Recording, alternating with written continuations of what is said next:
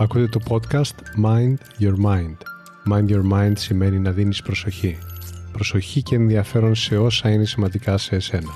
Ένα από τα πιο σημαντικά πράγματα που μπορείς να προσφέρεις στον εαυτό σου είναι ποιοτικός χρόνος.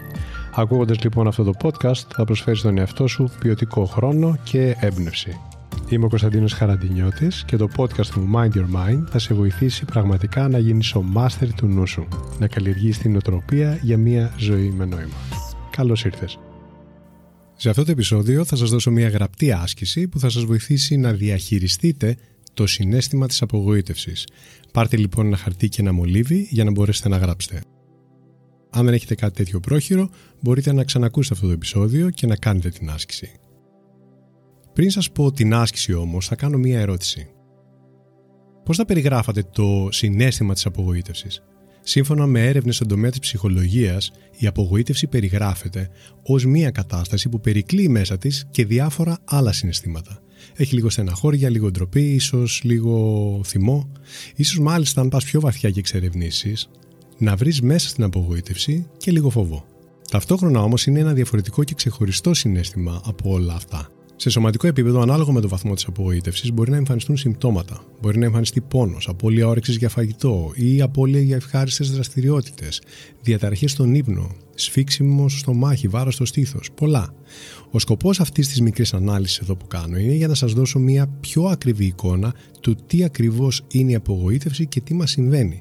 Γιατί είναι σημαντικό όταν θέλουμε να διορθώσουμε ή θεραπεύσουμε ένα συνέστημα, να γνωρίζουμε ακριβώς τι είναι πώς είναι και ποια είναι τα χαρακτηριστικά του. Σαν παράδειγμα, είναι άλλο πράγμα να πας σε ένα γιατρό και να του πεις Πονάει το χέρι μου, απλά, και άλλο πράγμα να πεις Πονάω στο συγκεκριμένο σημείο όταν κάνω την συγκεκριμένη άσκηση μετά από την τάδε δραστηριότητα. Έτσι, βοηθάς πολύ περισσότερο στην πετυχημένη διάγνωση αλλά και στη διαδικασία της ίασης.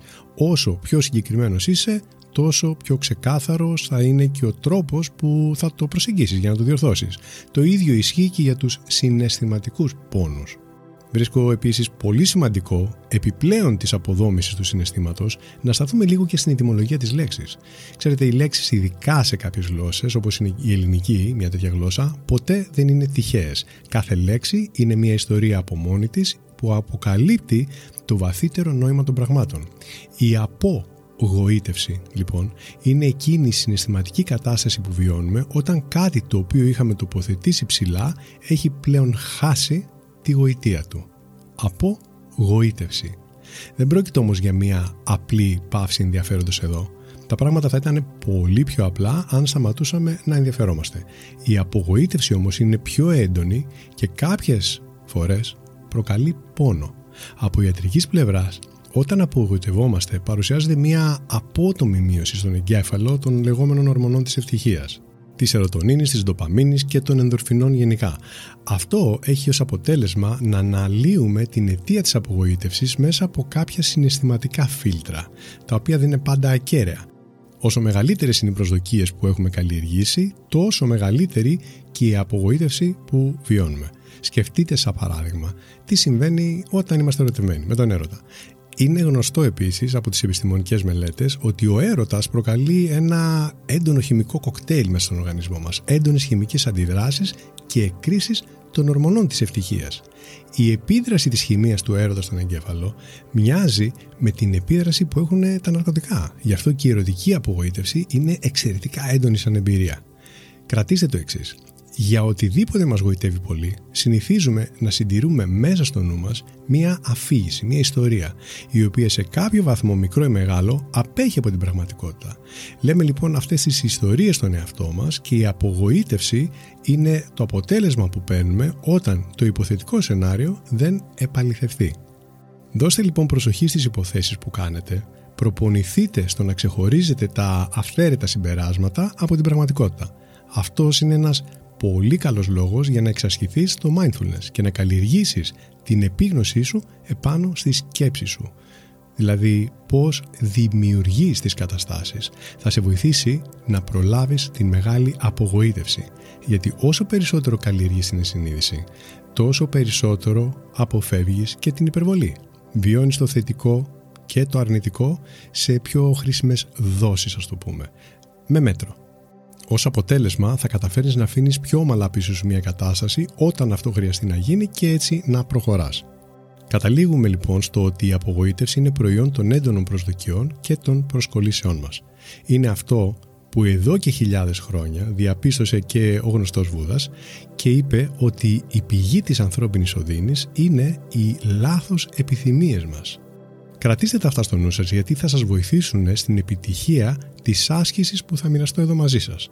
Όταν κατανοείς κάποια πράγματα για το πώς λειτουργεί το μυαλό σου ή το σώμα σου, οι ασκήσεις κάνουν πολύ περισσότερο νόημα.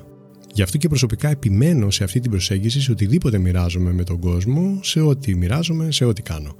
Πάμε λοιπόν στην άσκηση που θα σας δώσω και είναι ο τρόπος που θα σας βοηθήσει να απαλύνετε το συνέστημα της απογοήτευσης όποτε το αισθανθείτε. Επαναλαμβάνω εδώ αυτό που είπα και στην αρχή. Θα χρειαστείτε ένα χαρτί και ένα μολύβι. Είναι προτιμότερο από το να χρησιμοποιήσετε υπολογιστή κινητό, γιατί σε αυτές τις περιπτώσεις, ειδικά, ο κινηστικό παράγοντας της γραφής θα σας οδηγήσει σε πολύ μεγαλύτερο βάθος και θα κάνει πιο αποτελεσματική τη διαδικασία της επίλυσης. Η άσκηση λοιπόν έχει τα εξής βήματα. Πρώτον, γράψτε τη λέξη πραγματικότητα και τη λέξη προσδοκία τη μία δίπλα στην άλλη σε μία απόσταση.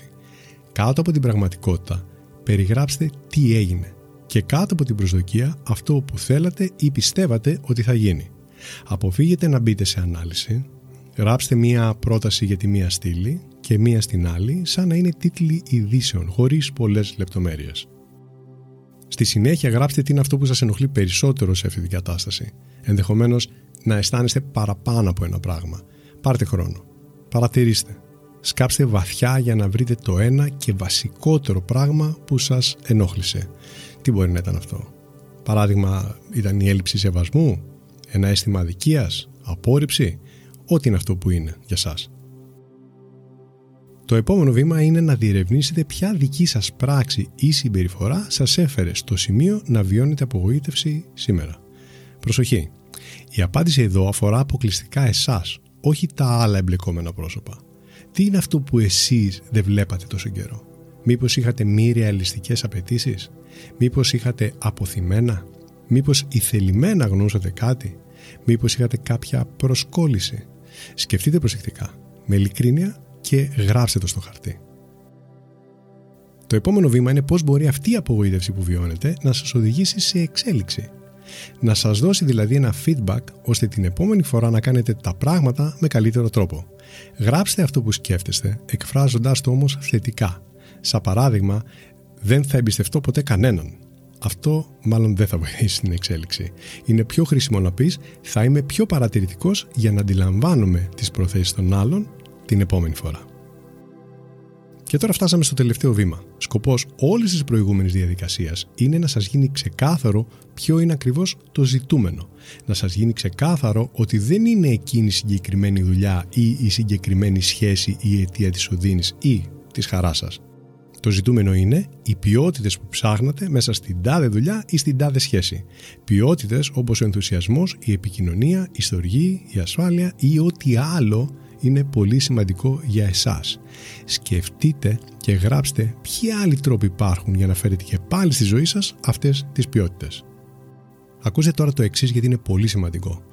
Επικεντρωθείτε μόνο σε όλα όσα μπορείτε να κάνετε και να ελέγξετε με ρεαλισμό, με ενσυνείδηση. Σίγουρα υπάρχουν πράγματα που δεν παίρνουν από το χέρι σας, σίγουρα όμως υπάρχουν πράγματα που μπορείτε να κάνετε για να προσκαλέσετε στη ζωή σας ό,τι είναι αυτό που επιθυμείτε. Αναλύστε αυτό το κομμάτι σε μία-μία μισή σελίδα. Αυτό το τελευταίο βήμα της άσκησης μπορεί να λειτουργήσει και ως το προσχέδιο της στρατηγικής σας προς κάποια νέα και καλύτερη κατεύθυνση. Αφού τελειώσετε την άσκηση, κρατήστε τις σημειώσεις σας για να μπορείτε να ανατρέχετε σε αυτές και να τις διαβάζετε. Να στοχάζεστε πάνω σε αυτές και να σας ευθυγραμμίζουν θα έλεγα με το σκοπό σας όποτε χρειάζεστε υπενθύμηση.